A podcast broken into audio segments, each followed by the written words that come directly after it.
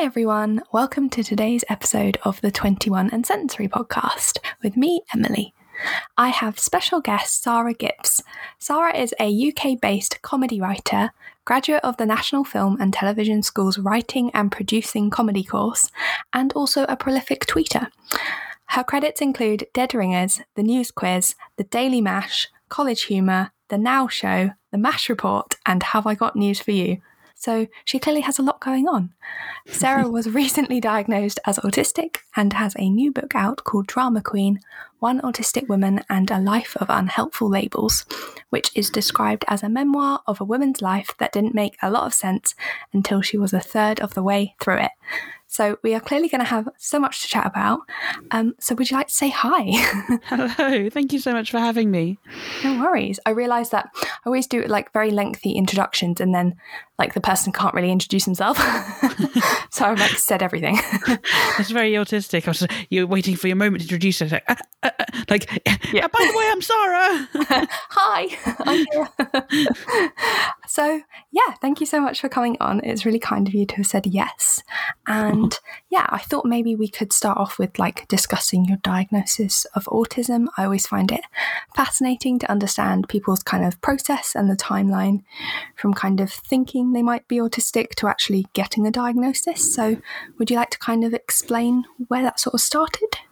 Yeah, um, so I have a cousin who um, she is I I believe she is self-diagnosed, but I don't um, I don't know if she is definitely autistic or not. She, you know, um, she she suspects she might be at this point, and um, she also has an autistic son.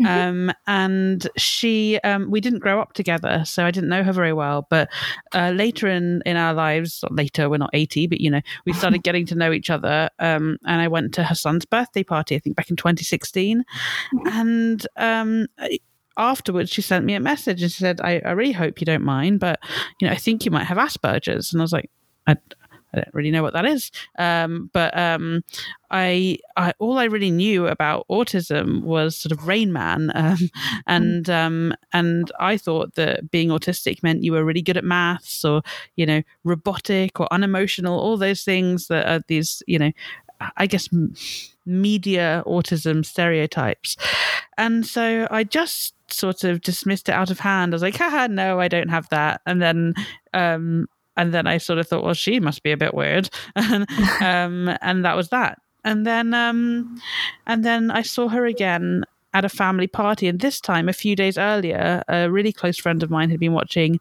a Chris Packham documentary about autism, and had said, you know, a lot of what he describes is kind of like how you describe how you experience the world. It's, it's weird. I think, have you ever looked into whether or not you have Asperger's? That's what people were saying at the time. Okay. And I was like, oh, for goodness sake, I do not have Asperger's. uh, like, why does everyone keep saying this? It was, you know, um, and then I bumped into this cousin a few days later, just out of, you know, um, just out of coincidence at a family party. And she um, watched me sort of stimming, tapping my nails on the table and squinting in the light, and I had this very bright yellow floral dress on when everyone else was dressed really chic and classy, and um, and she just said, "You know, you're autistic, right?"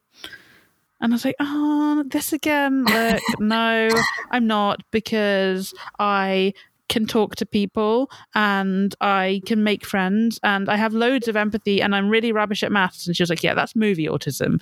Mm. And she just sat me down and explained to me how autism can present in girls and women. And I was half listening because I was like, I don't like this. I don't like being diagnosed at the dinner table. Yeah. Um, and um, and I, you know, there's a lot of internalized ableism and a lot of stigma still. And in my mind, she was insulting me. I was like, what? What does she mean? Like she's saying that I can't feel love. What does she, like? What does this mean? Mm-hmm. Um, and she just said, "Look, please let me just send you a checklist, okay?" And it's Tania Marshall's checklist of again now outdated terminology but young girls with asperger's and women with asperger's and see if it just makes any sense to you. Okay. Um and so i thought well, i'll read it if it gets her off my back. And so i read it and i was like oh no oh, this is like, this is spooky. This is like someone's followed me around and has written up a profile specifically about me, not about like a condition or something. But this is like, this is eerie. It's like someone followed me around from childhood until now, making notes. Um, and then I took the Aspie quiz online and I um, scored quite highly with a very um, neat little seashelled shaped graph that I was very pleased with because it was symmetrical, um, which I think tells you a lot in itself. Yeah. Um, and I was one of those people who was so incredibly privileged and lucky because I know how hard it is to get a diagnosis. But um, my husband has work health insurance, which extends to me, and they um, they they weren't supposed to say yes, um, but they did. Um, someone accidentally said yes to me, and they tried to take it back. And my husband was like, "No, you t- you promised her." Yeah. Um, so they said yes to one diagnostic appointment, and I managed to get my diagnosis just a month later. Oh wow, that's Yeah. great. That's really nice to hear. nice that you didn't like after having all those people like almost like badgering you to be like, I think you are this, to then not have to wait too long. That might have been mm. like even more difficult to be like, Am I? Yeah, and I appreciate I'm very rare and lucky. But then it's it's re- it's nice to hear that for once that someone hasn't had to wait and that you could make you know if if you have health insurance like use it kind of thing like mm. that's a perfect example of it and it's it's really interesting to hear that it wasn't something that you had picked up on or even like your other half like it was other people like slightly removed from you in terms of like being close relatives and stuff and that that must have been like really hard to hear like people trying to almost label you and you hadn't really come across it before I think because I didn't know what it was. I think if I didn't, well, if I'd known what autism was, I would have known I was autistic straight away. But mm-hmm. I, I think I had masked so hard, especially with my social difficulties, and there'd been so many times when things had gone really wrong in my life, and I would go into a state of sort of denial about it. Um, and y- you know, I was fighting really hard to be seen a certain way. I wanted people to see me as competent and and socially adept. I didn't want, you know, I felt like I'd left behind that childhood self that couldn't make friends, or if they made friends, couldn't keep them, or you know, the the teenage self that that you know got called inappropriate all the time and you know got got excluded from things. And and the young adult self who got um who got fired not fired but I, I would say constructively dismissed or at um at the very least um you know um Uh, my probation was extended and I was very much shamed out of my job, my first job, and that was a horrific experience. And so I had worked so hard going, no, no, no, this time, like I've had this fresh start in comedy and I'm doing mm-hmm. well, and people have limited exposure to me, so they don't have time to find out I'm broken or whatever's wrong with me is wrong with me. And I, like I'm hiding it so well. And I felt like someone had like found out that I was that I wasn't doing the social thing the way that I was supposed to be doing it. Mhm. And I was like, how do they know? I've been like, what's the point? I've been working so hard to hide it. So my first reaction was just sort of shame, like, oh, great, I've been found out again. Yeah. Oh, that's really difficult. Like, because I know I know how like how much effort masking is, and how like hard it is to like keep up that front constantly, and especially like social stuff and like social occasions. Like, you know, you're trying so hard, and it, it, it, just the way you're saying, like, I was kind of found out. Like, I totally relate to that. Like, as mm. soon as people kind of suggest something, you you feel like they've sort of found you out somehow, and they're trying to kind of push you into kind of a corner of this sort of like label. But uh, have you found like in a way like some stuff from kind of like your past has like fallen into place in terms of like how you were and like how you behaved and stuff like that. Like have you found that like since having the diagnosis you've been like ah that's why i do this and stuff Everything, everything fell into place when I got my diagnosis. Just everything I've ever done or thought or felt or said or got wrong or got right. Just, you know, uh, it's the, I say, you know, often it's a blueprint for who I am. So it, there's no, in my mind, separating me and, you know, my autism, as people put it. Um, it just, everything has to make sense through this lens because that's, that's who I am. Um, So yeah, it was the first I mean, even now there are still moments where I go, "Oh, um, that's why I did that thing." I mean, all you know, like all moments are like that, but you know, uh, specific memories where I'm like, "How did I not know?" Um, mm-hmm. But yeah, the first year and a half was just like this frenzy of re-examining my life from this completely different perspective. Um, mm-hmm. It's a bit like um, watching a TV show where they leave little Easter eggs throughout, you know, yeah, um, and um, like a, a, comedy show like Arrested Development that's very famous for leaving like little clues as to things that are going to happen in future episodes, and when you mm-hmm. rewatch it, you find them. Um, and I sort of felt like I was rewatching and finding all the Easter eggs. Okay, that's such a good way of putting it. Like, like just you know, all these little things that you didn't realize just like popping up and being like, oh, we were here all the time. it's frustrating. I totally get that. But it's hard to be told by other people that you're something when mm. you don't see it yourself. So it's really interesting to hear your perspective on that. And I always find it really fascinating to hear how people come across or like stumble across the whole autism thing. And you're right in saying that there's this put like portrayal in the movies of how it is and the kind of male sort of side of it. And I totally get that that would have been your only impression of it before you kind of read about it and, you know, like people told you about how it kind of presents in women and stuff like that. And I think really that kind of has to change for us to kind of see it more in women and for us not to be so late diagnosed.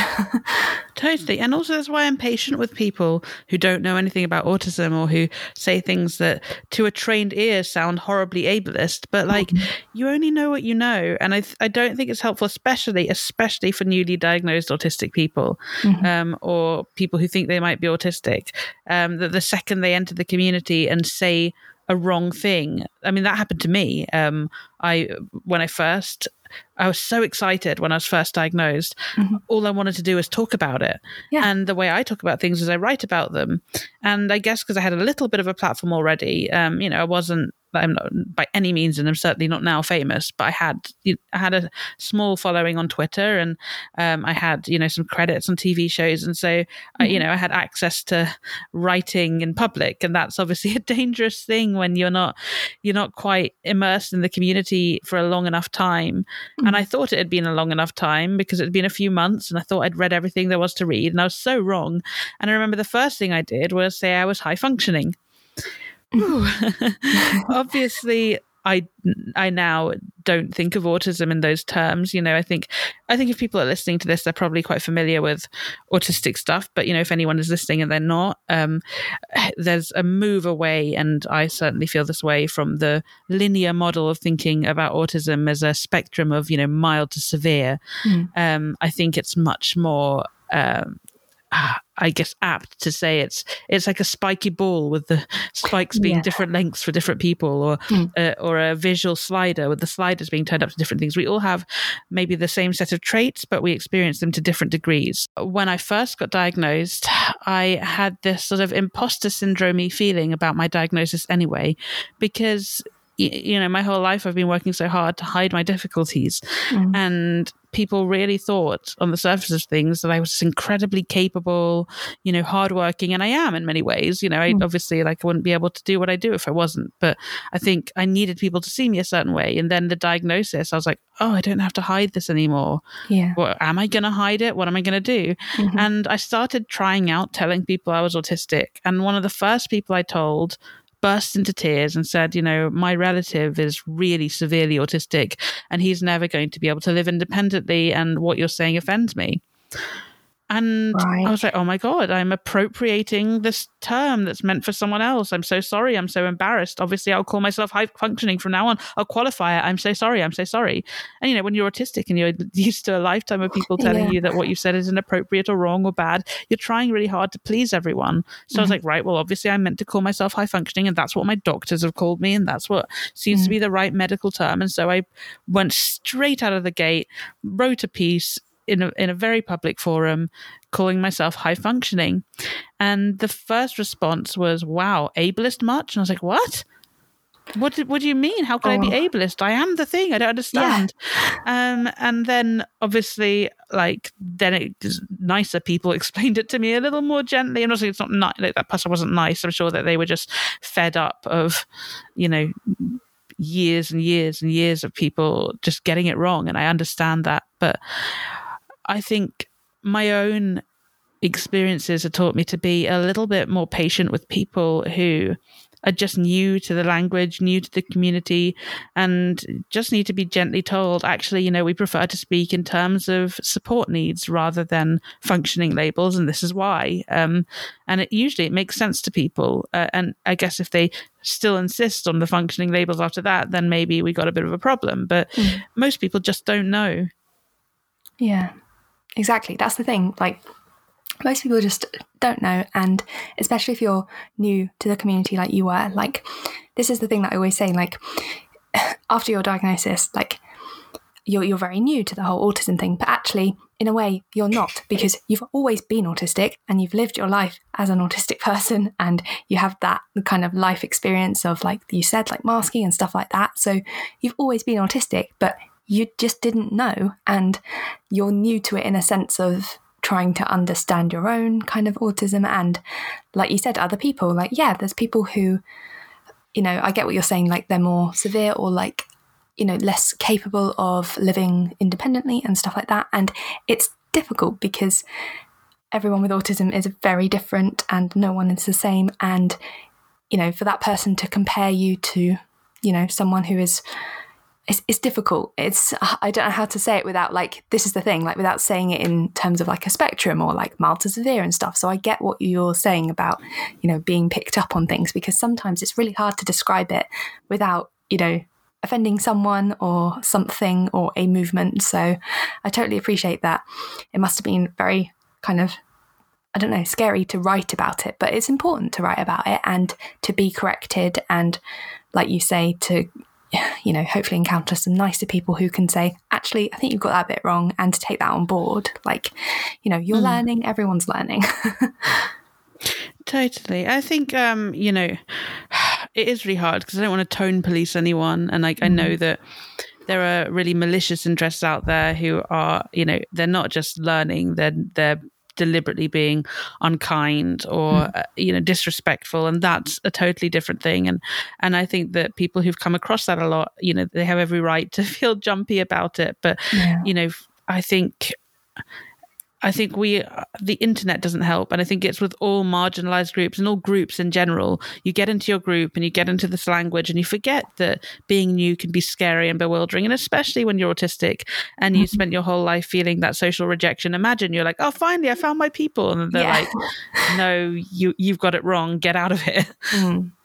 Oh, that's really difficult, especially because, like you say, you have like this following already and you, you want to you want to share that this is something you've found out and it's important to you. And I, I just appreciate yeah. the fact that you're you were open about it. And it's great to see like more women not like coming like I heard someone say like they were coming out like like yeah, autistic yeah. coming out and to see like a professional like women and see that they are where they are and they're autistic.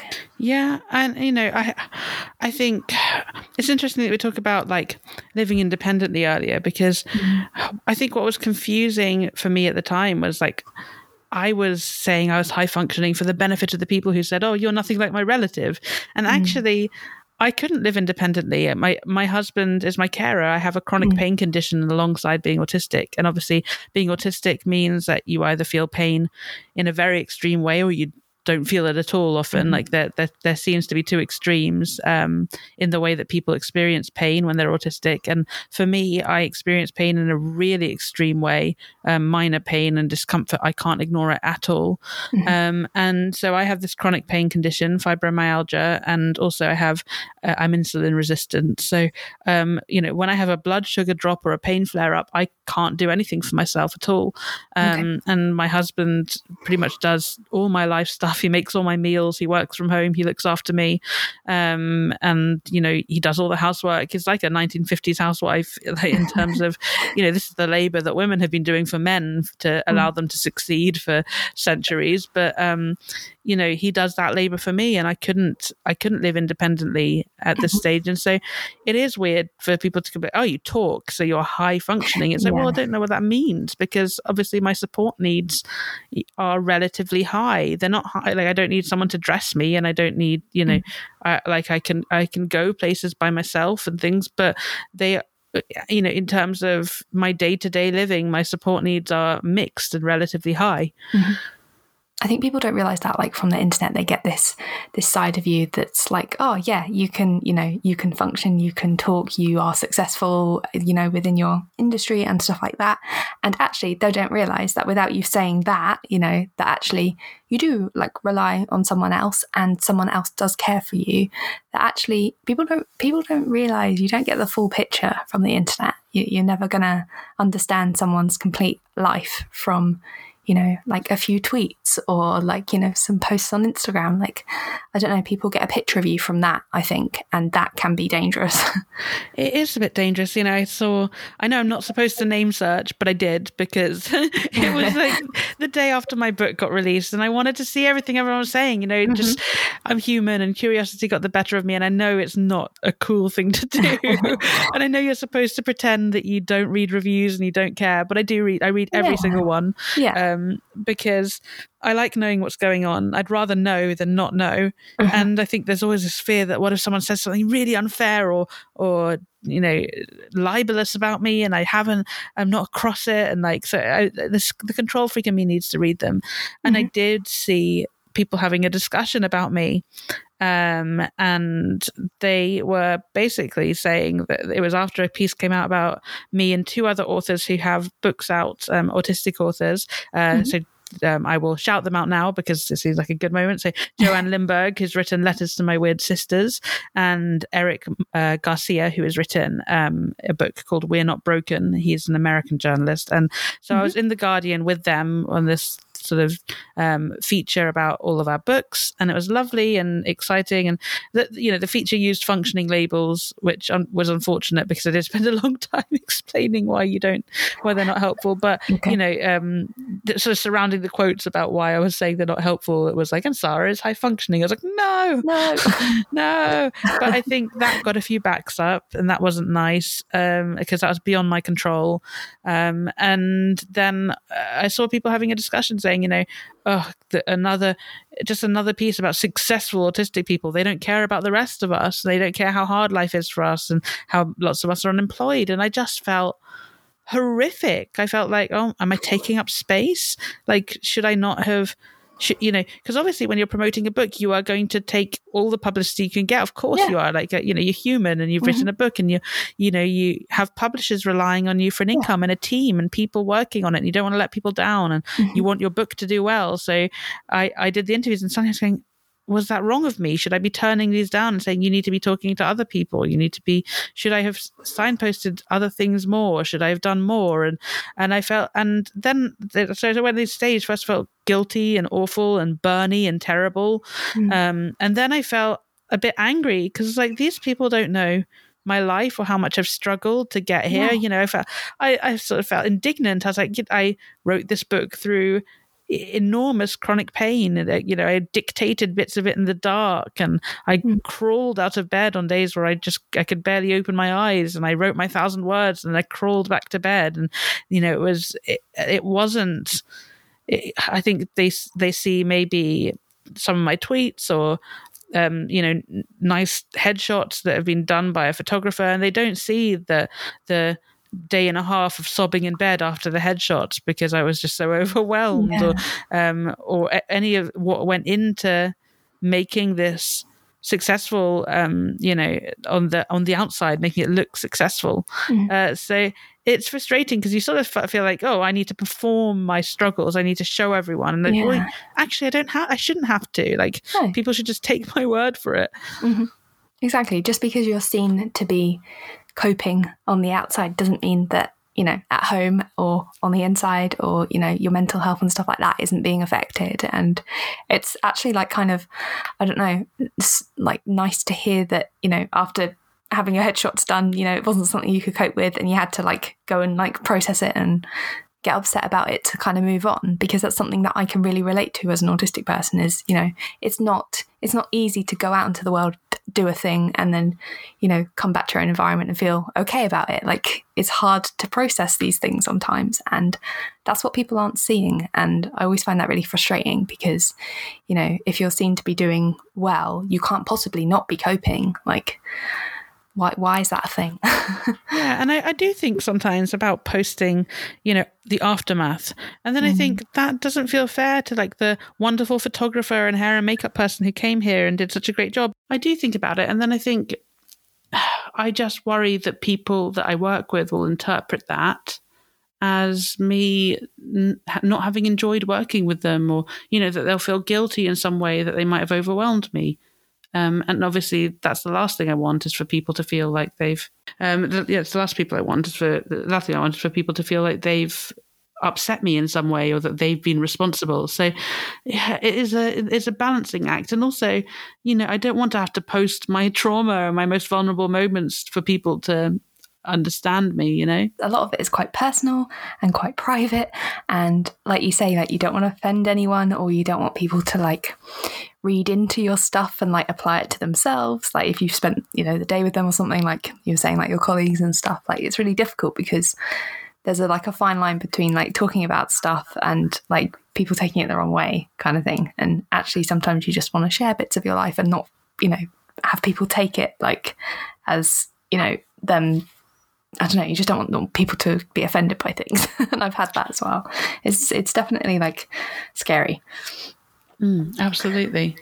So I was going to ask you, like, what, uh, like, about your book, and what was kind of the process between kind of getting your diagnosis and then deciding that actually like you wanted to write a book like what was the kind of like time frame but also what was like your sort of your sort of process uh, I think the first year and a half after my diagnosis, I went into this, I, I, I like a cocoon phase. Like I just isolated myself from the rest of the world. I just stopped.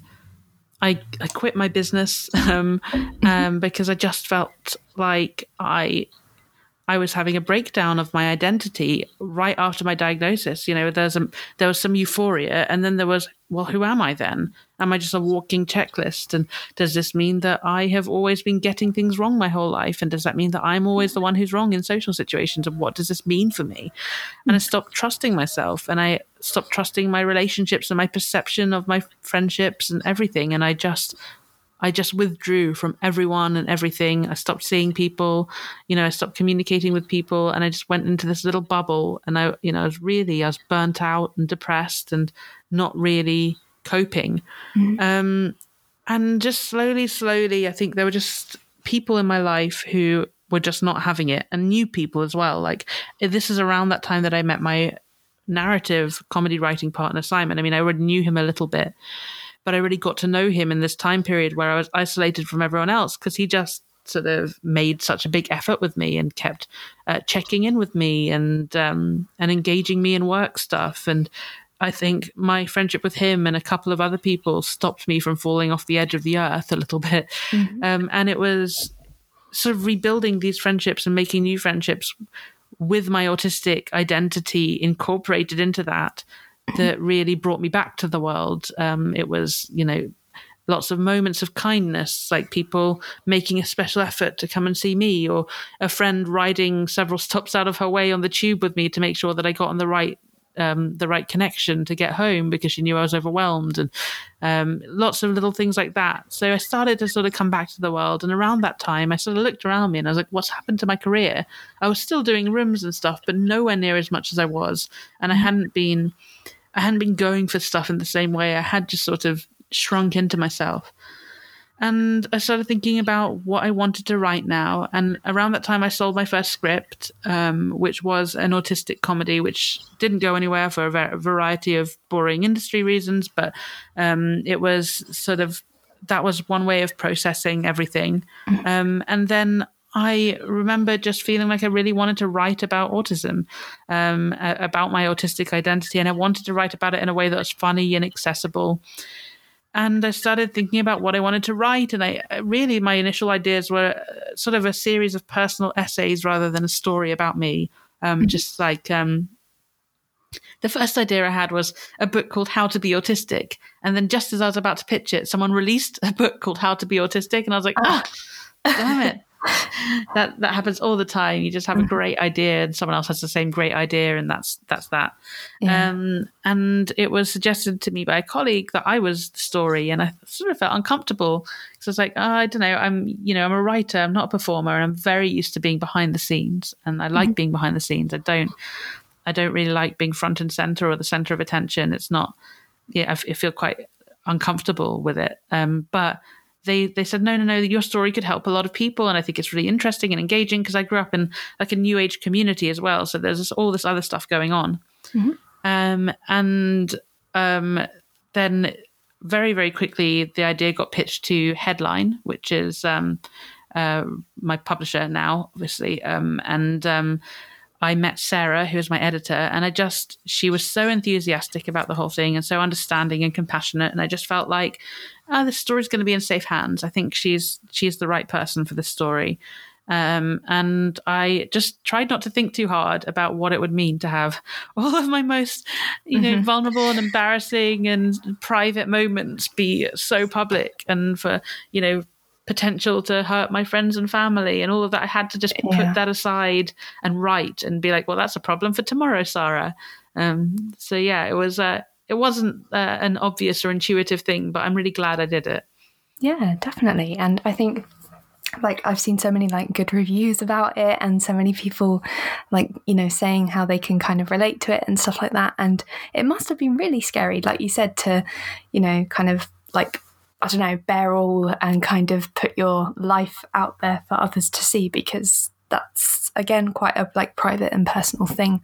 But um, I think it's it's really important that I don't know. There's there's more books like that out there, and it's it's difficult, like what you were saying about you know someone getting to your idea first and like the whole like how to be autistic kind of idea like i can totally understand how that like would have been a good title and things like that. Yeah it happens all the time in in writing. It happens all the time that you write you come up with the idea and then it comes out a week later or you know it's just you've just got to have lots of ideas. You can't be the writer with one idea. Yeah exactly. Yeah. And i think it's it's interesting to hear about someone who's gone through that process. And it's really nice that like you had like really supportive like editors and like publishers and stuff like that like that's really that's like great to hear that they've been like behind you and really supportive because i appreciate that you know I don't know, some people might just not get it and not understand the ins and outs of, you know, all the like complex things that might have gone on um, in your life and maybe like the accommodations that you might like appreciate and stuff like that. Um, did you find that like writing to, like you had to like write to a deadline and like were oh, yeah. they kind of flexible at all?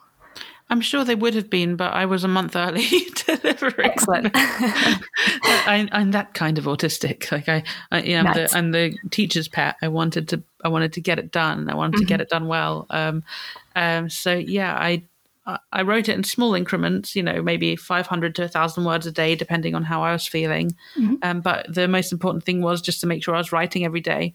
Um, and that got even harder when the pandemic hit and everything went weird and nobody was working. You know, people were just stopped yeah. um, because it was it felt apocalyptic. Um, mm-hmm. But um, but actually it was quite good for me because it meant there were no distractions and no going out and then coming home and being exhausted and having mm-hmm. to have a day off the day after. It was just like all i had to do was write.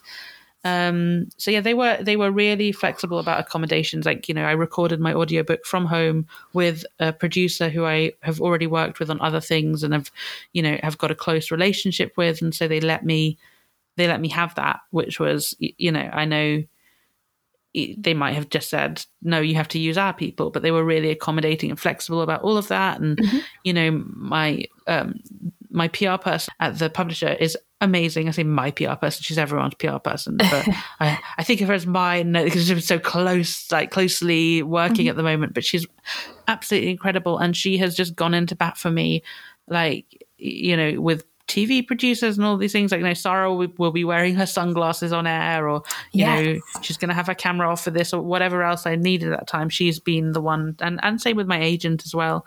Um, you know, I'm surrounded by really, really, really good people um, you know, before big meetings, like my agent will always make sure to check in with me that I know what's going to happen, that mm-hmm. I'm prepared for who's going to be on the call. And then, you know, I don't know, we had a really big important meeting a few weeks ago, and she just texted me beforehand and said, I've got you.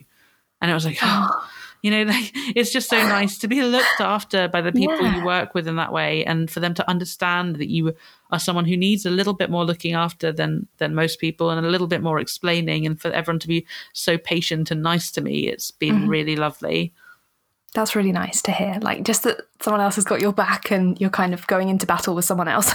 and it's not just you on your own. And that's great to just like that's all you kind of want is just someone to just like pre-talk to you before a meeting, just to like, you know, just double check you, you know what's going on. Like that would be so helpful in just life in general, let alone like, you know, like book PR and stuff. yeah, uh, yeah. I came into this meeting and she goes, "Right, I'm on this Zoom meeting and I'm gonna let the others in in a minute, but like it's just me and you now. Are you okay? Oh. Like, have you got? You know, you know, she she really gets it. My mm-hmm. agent, she's really wonderful and nurturing, and really, I feel very much like she's got my back. Um, mm-hmm. and I'm, you know, I never have to overly explain or convince her of anything. I'll just tell mm-hmm. her if I'm if I'm unhappy with something, she understands immediately why, and she's just there, and that's lovely. Um, but you know, luckily, I'm not unhappy with things too often. I mean, I I've been so lucky with my publisher, and um, you know, I have had projects which have been autism related, where people sort of, I think, in a really well-meaning way, tried to translate the experience of being autistic to a way that neurotypical people can understand. And I think what they don't understand is that there isn't a neurotypical person underneath being hidden by these autistic behaviors that yeah. you know there's no way to explain this in a way that's going to be satisfying to neurotypicals because there's not really an explanation it's just we are how we are yeah um but what happened with my publishers was they just i don't want to say they got out my way that's not right you know but my editors really let me tell my story the way I wanted to tell it. And the mm. edits were light and they were more like, oh, you know, I think we've got enough anecdotes about this, or, you know, we maybe we only need one analogy, or um, I'm not sure that this is a universal reference, or, or things like that. Yeah. So, but at no point did they try to edit my experience into something that it wasn't. Um, and I, I, I know that that should be as it as it should be, but it that's often not the case. And uh, it was so refreshing and so wonderful to be trusted to tell my story like that. Mm-hmm. Exactly. That's great. Like, it's great to hear that you've been given that kind of room and that, like, I was going to ask you, how have you found like the PR and the surrounding like articles and interviews and stuff like that? Like, I know you mentioned about like being able to wear sunglasses on air. Like, it was so awesome to see that. It's like, it's such a like simple accommodation, but it makes such a difference to like because I can imagine like lighting and stuff like that in a studio environment is very like it's a lot to deal with. yeah, it was. It, it was a lot, but you know, I think it has been overwhelming. But mm. I'm not. You know, I'm not complaining. I think I've had more publicity than I could have ever dreamed of, and mm-hmm. um, I, I know that I am incredibly lucky to have landed with such a, an efficient and effective PR mm. and incredibly lucky to have so much interest in the book. Um, so there's no complaints. But as an autistic person, of course, when you're doing several interviews a day for weeks on end, yeah. It, you do start to get a little bit worn out and exhausted. Mm. And there's also the social anxiety afterwards of, oh God, did I say that thing? What, what yeah. did I say? Was it bad? Was it bad? And like, you know, when when you think about it in terms of like your regular social anxiety, that's a lot. But when mm. when you throw into the mix that someone is going to you know, a widely listen to this um, mm. b maybe reinterpret your words in a way that you didn't quite mean and that yeah. does happen you know you'll talk to like everyone I've talked to has been super nice and super well meaning and you know really good. But like there've been moments where I've read something and be like, I don't don't think I said that, or I don't think I meant it like that, or that's been taken wildly out of context. And of course, moments when uh, you know maybe newspaper articles have taken the most salacious moments of the book and put them front and center because yeah. they're the most interesting angle for a newspaper piece, but they remove all the context and nuance, and you're like, oh, people are just uh. going to think like are they just going to think I'm like I've just said this terrible thing, or you know that, without all this surrounding context and build up and explanation that humanizes what what's being said. So there's a lot of anxiety about being misrepresented and not having control over things and which photo are they going to use and like um, ruminating over stuff you said afterwards. So yeah, it's not it's not an easy process, but I would rather have it this way around. I think I would have been devastated to release the book to silence. That would have been so Yeah. much worse. Yeah, exactly. At least you've got that kind of that like platform within your like your own social media, but also that you have been able to get out there and really kind of push it, you know, across like radio and TV interviews and articles and stuff like that. Like it is it's the best way to kind of grab people's attention, I think, as well as, you know, I, I, I imagine that you want you want autistic people to read it, but you also want people who aren't autistic to read it to just gain an understanding of your life and how life is for people with autism. So I think it, it's it's great that you've done so much PR. Like I've seen loads of different PR for you, and it's really great, and it's like really interesting to hear like what people ask you. And I think that's kind of why I wanted you like on my podcast as well to be like, oh, I just want to like quiz her on all these things. um, but like it's really interesting to hear what like people pick out and like you say like news articles picking out maybe like you know quite not like juicy bits of your life but like bits they think are going to be interesting and enticing to people like that that must be difficult to think like i don't know people are, are doing that with your with your kind of story but um i guess that that is pr isn't it It is, and obviously it's, it's tough because my dad passed away, and so you know I've written about our relationship in quite a lot of detail. And there are moments in my childhood where I say I felt afraid of him, and those mm-hmm. moments are very much in context of wider things in the book. And we had a very loving relationship, and I loved my dad very much, and so it's hard for me to see, you know, often.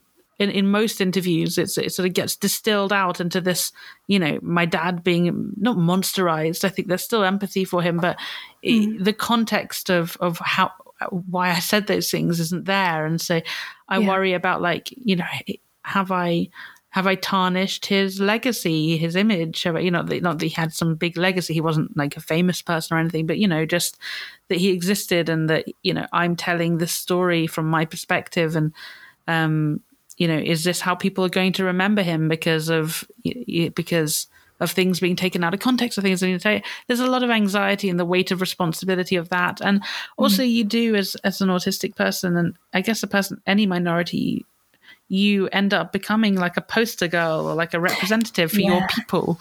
Um, in a way that like you know if you are i guess a cisgender straight white person you probably aren't like you know able-bodied abled um you probably aren't expected to speak for all white people or whatever Yeah. but um you know when you have anything you know i'm jewish as well and i find the same thing with my jewish identity is when it, people expect you they they sort of think of you as a spokesperson they expect you to be all things to Mm-hmm. you know all autistic people or all jewish people it's like no i can only Yeah. just be myself and this is just Yeah. my story and i don't feel comfortable with people generalizing it to that extent just the fact that you think that you have to live up to all these like different identities that yeah i can i can understand why you feel that and like you know i think it's only natural to like overthink like what parts are being kind of you know brought brought up in the media and stuff like that. So it's really it's really interesting to hear like your experience with it all. And i don't know like the pros and cons of you know talking about your own life and publishing a book and stuff like that. It's it's just interesting. It's hmm. interesting to hear. I was going to ask you have you found that you've been able to kind of see things that interest you as like kind of special interests? Because I know that that's like, it's kind of like an autistic kind of term or like thing that's kind of said in the community. Like, do you find like, has comedy been like always like a real like passion for you and stuff like that? Have you, have you kind of picked up on that like after your diagnosis at all?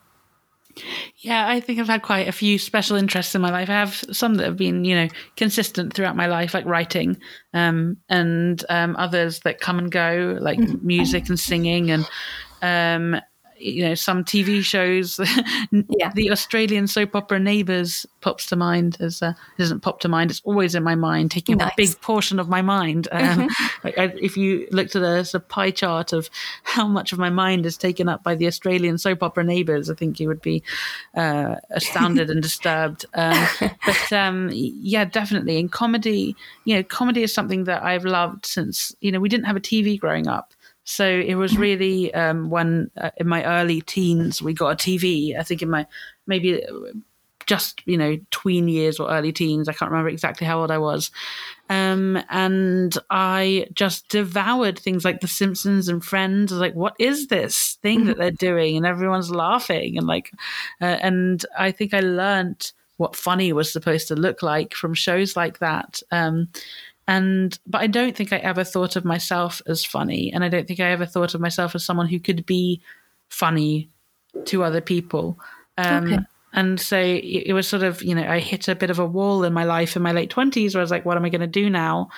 Um, after my dad had died, and um, the business I was running had sort of fallen by the wayside because I'd been caring for my dad, and I didn't really feel like going back to it because it was wedding blogging, and I didn't like seeing all the happy brides being walked down the aisle by their dads. It was too much for me, and I just I tried to go back to it, but I I'd lost my that felt like from my before life, and it, it didn't feel like it fit me anymore.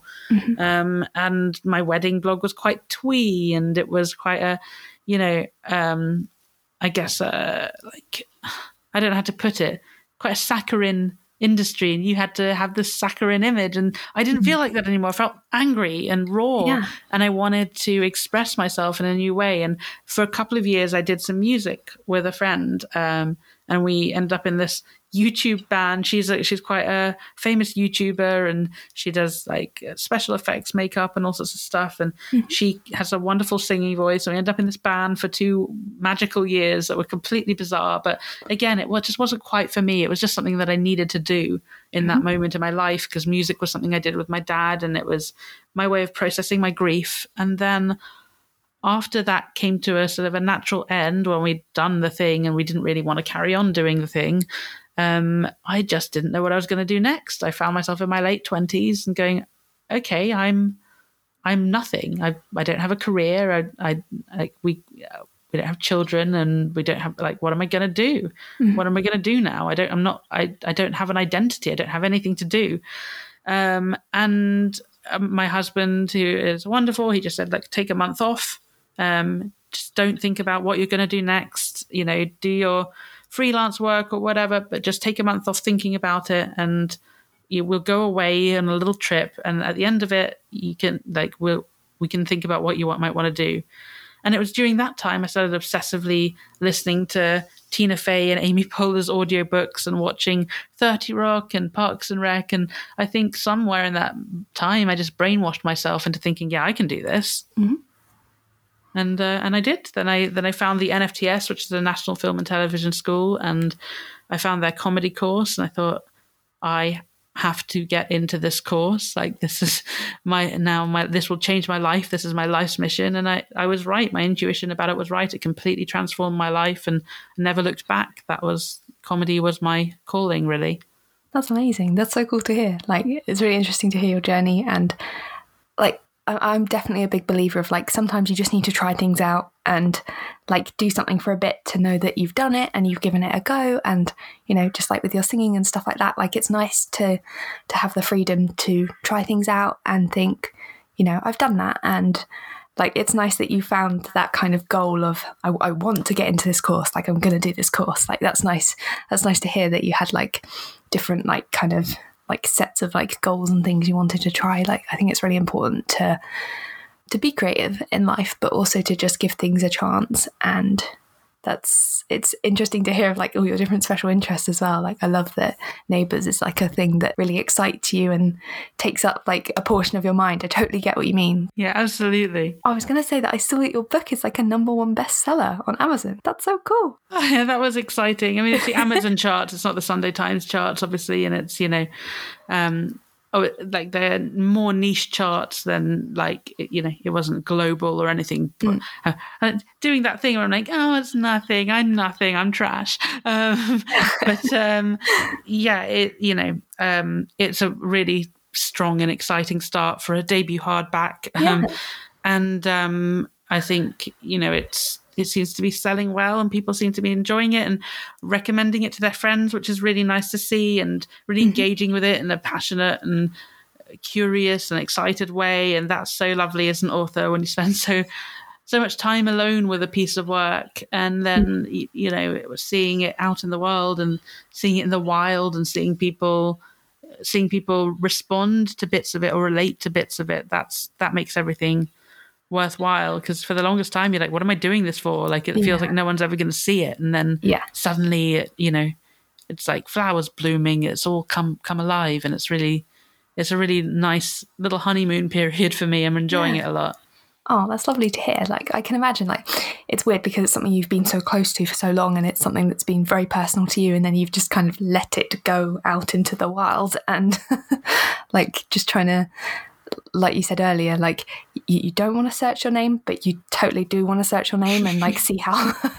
like I'd be the same. I'd be totally curious to see what people were saying, and like, you know, I don't know. That's I think that's all you kind of want in life is like just to know like feedback on things that you've you've done and put out there. And it's kind of a natural process isn't it to want to know how things are doing? Totally. Yeah and um, yeah i don't understand authors who say they don't name search or read reviews. I mean i understand mm. why for their mental health they might do that but i don't understand how they actually stick to that yeah. that, seems, that seems like saying like oh i never eat chocolate. It's like come on. Yeah. A little exactly. bit a little bit every now and then And I saw because um, I follow you on Twitter.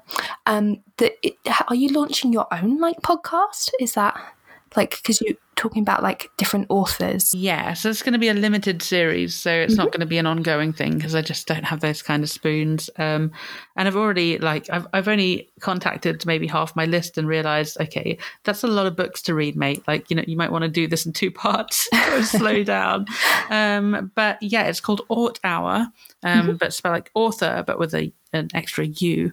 Um, and I was so proud of that title. I felt so smug because it's an hour long interview with autistic authors. And yes. I was like, oh, bravo. Sorry, you're never going to come up with anything better than that in your entire life. And then my brain went, oh, have you accidentally plagiarized that? But I've mm-hmm. looked it up and I can't find anything with that name. So hopefully not. So if you do okay. have a a project called Authour. I'm so sorry. I'm so sorry. It is not on purpose. I I honestly do believe in my own like whatever um, mm-hmm. moment of genius. Oh, what a name! Yeah. Well done, me. But um, no, it's going to be. I think what I really want to do is shine a light specifically on other autistic authors because mm. um, I just think that you know we are riding this wave at the moment of interest in autistic own voices stories. And i think people yeah. want to hear from authors about their own writing process and their own work and all our works are so different.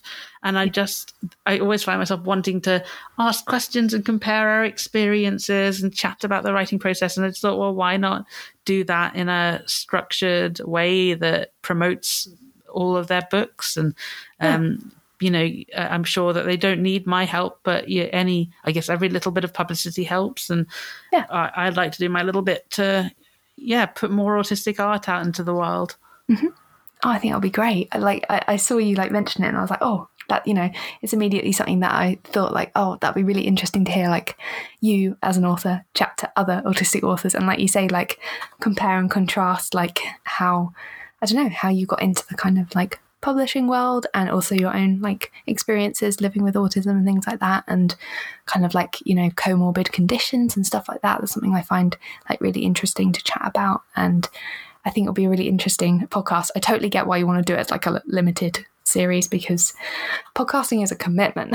yeah, it really is. And I've got so much else on at the moment. I think, mm. you know, I've got something, you know, I've got like six projects on desks right now. Oh, wow. That are, um, you know, that, that are in consideration for different things. And uh, mm. I think this is just like, I, I, might have bitten off a little more than I can chew, but I'm going to do it anyway because that's a, uh, I don't, I don't know.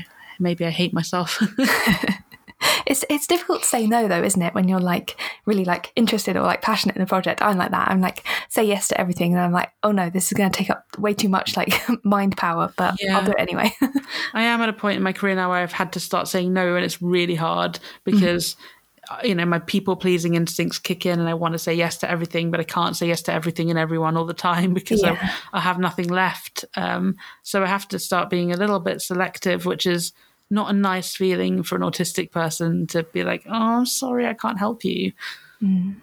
it's hard. Like the thing is, I think you've got to you've got to have your own time and your own space, and you've got to protect your own mental health and like avoid burnout as much as possible. So I'm kind of learning as well that like you you do you're going to have to say no at some point, and there's only so much like one person can take on whether they're autistic or not. And you know having the autism on top of everything else is you know makes juggling stuff quite difficult. Um but it's it's nice to hear that you're also like you know you find it hard to say no as well because I don't know you just feel like you're disappointing people but actually I'm sure they they'll understand. Yeah, it is hard, and especially when it's you know, I don't know when it's someone who like the worst ones is I get a lot of people contacting me wanting help. Um, they, you know, they've just found out they're autistic, or they found out their kid's autistic, and they want what they what, what they need is a counselor, what- and that, that sort of service just isn't available. And I'm not qualified to help. I'm not qualified to give advice on how to cope with this process. You know, I can only talk about my own experience, but yeah like I, you know, I feel a big weight of responsibility talking to somebody I don't know about like it just doesn't feel appropriate and so I have to Yeah. say I'm so sorry I can't give you advice on that because I'm not qualified and then I feel Mm-hmm. so mean because like my instinct is to want to help but like Yeah.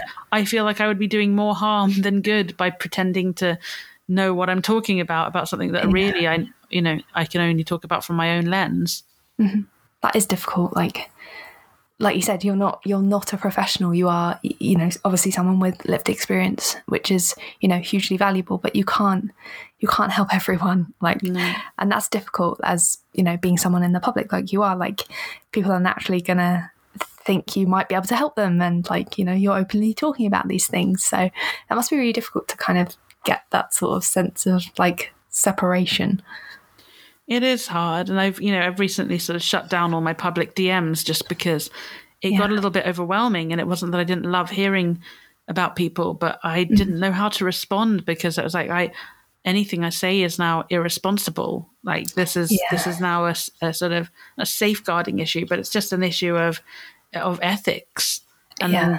you know I think that I need to have some boundaries for myself as well, and have you know people be able to like if people want to contact me for work stuff all my agents details are online so i'm not too worried about missing stuff like that like you know i'm always happy to hear about work opportunities or, or things like this like podcast invitations or anything like that um and i you know i love hearing about people's stories but i can't i can't get into a long intimate back and forth because it feels irresponsible Exactly. And you, you, you just you can't be there for everyone. You can't be available all the time. And, you know, you have your own life to lead at the end of the day. And I'm sure it would take up so much time responding to all these different people. And like you say, there's the kind of ethics and all that around it. So I think, you know, like you said, like shutting down your D- DMs and stuff like that is probably like for for the good, you know, and hopefully like things like you know podcasts and stuff that you are doing where you're talking to other people and stuff that's another way people can kind of learn from you so it's not like you're totally like shutting off like No. all your like experiences and stuff like that like you're just doing it through different mediums And you know, when people contact me in public on Twitter, I do try to answer wherever I can. Um, I'm not always able to. I don't always have the spoons. I'm not. I don't see all my not- notifications either um, because that would just be overwhelming. Um, but you know, I do try to. I do try to be accessible where I can, but I can't always. You know, like you said, I have my own life, and Yeah. you know, like the other day, I had three separate friends go through crises on the same day, and I felt a responsibility to be there for them and hmm. you know there's only so much of me to go around and yeah yeah it is it is tough it is tough because you do want to be there for everyone but hmm. you can't you know there's only one one of you and also sort of arrogant to assume that like oh i'm the only person to, who can help these people i'm not and i probably can't yeah yeah and like you're saying like a lot of the time you, you see that actually you know someone like a counselor would you know, they benefit from someone like that rather than, you know, a back and forth conversation with you kind of thing. So, mm. no, I think that that's a sensible outlook to have.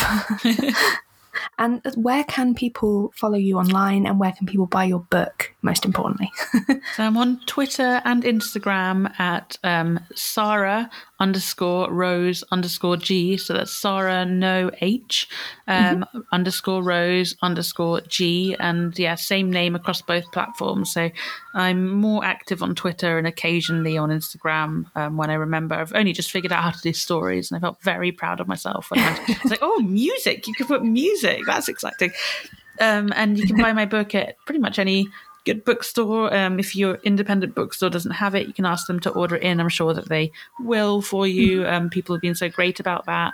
Um, and also, if you fancy doing a sort of guerrilla marketing tactic and getting your local bookshops to order a bunch of copies, I, am not going to discourage that either. um, obviously, you can get it places like Amazon and Waterstones and Foyles and online, and um, it's available in audiobook format and Kindle format. Um, so, yeah, I tried to make it as accessible as possible.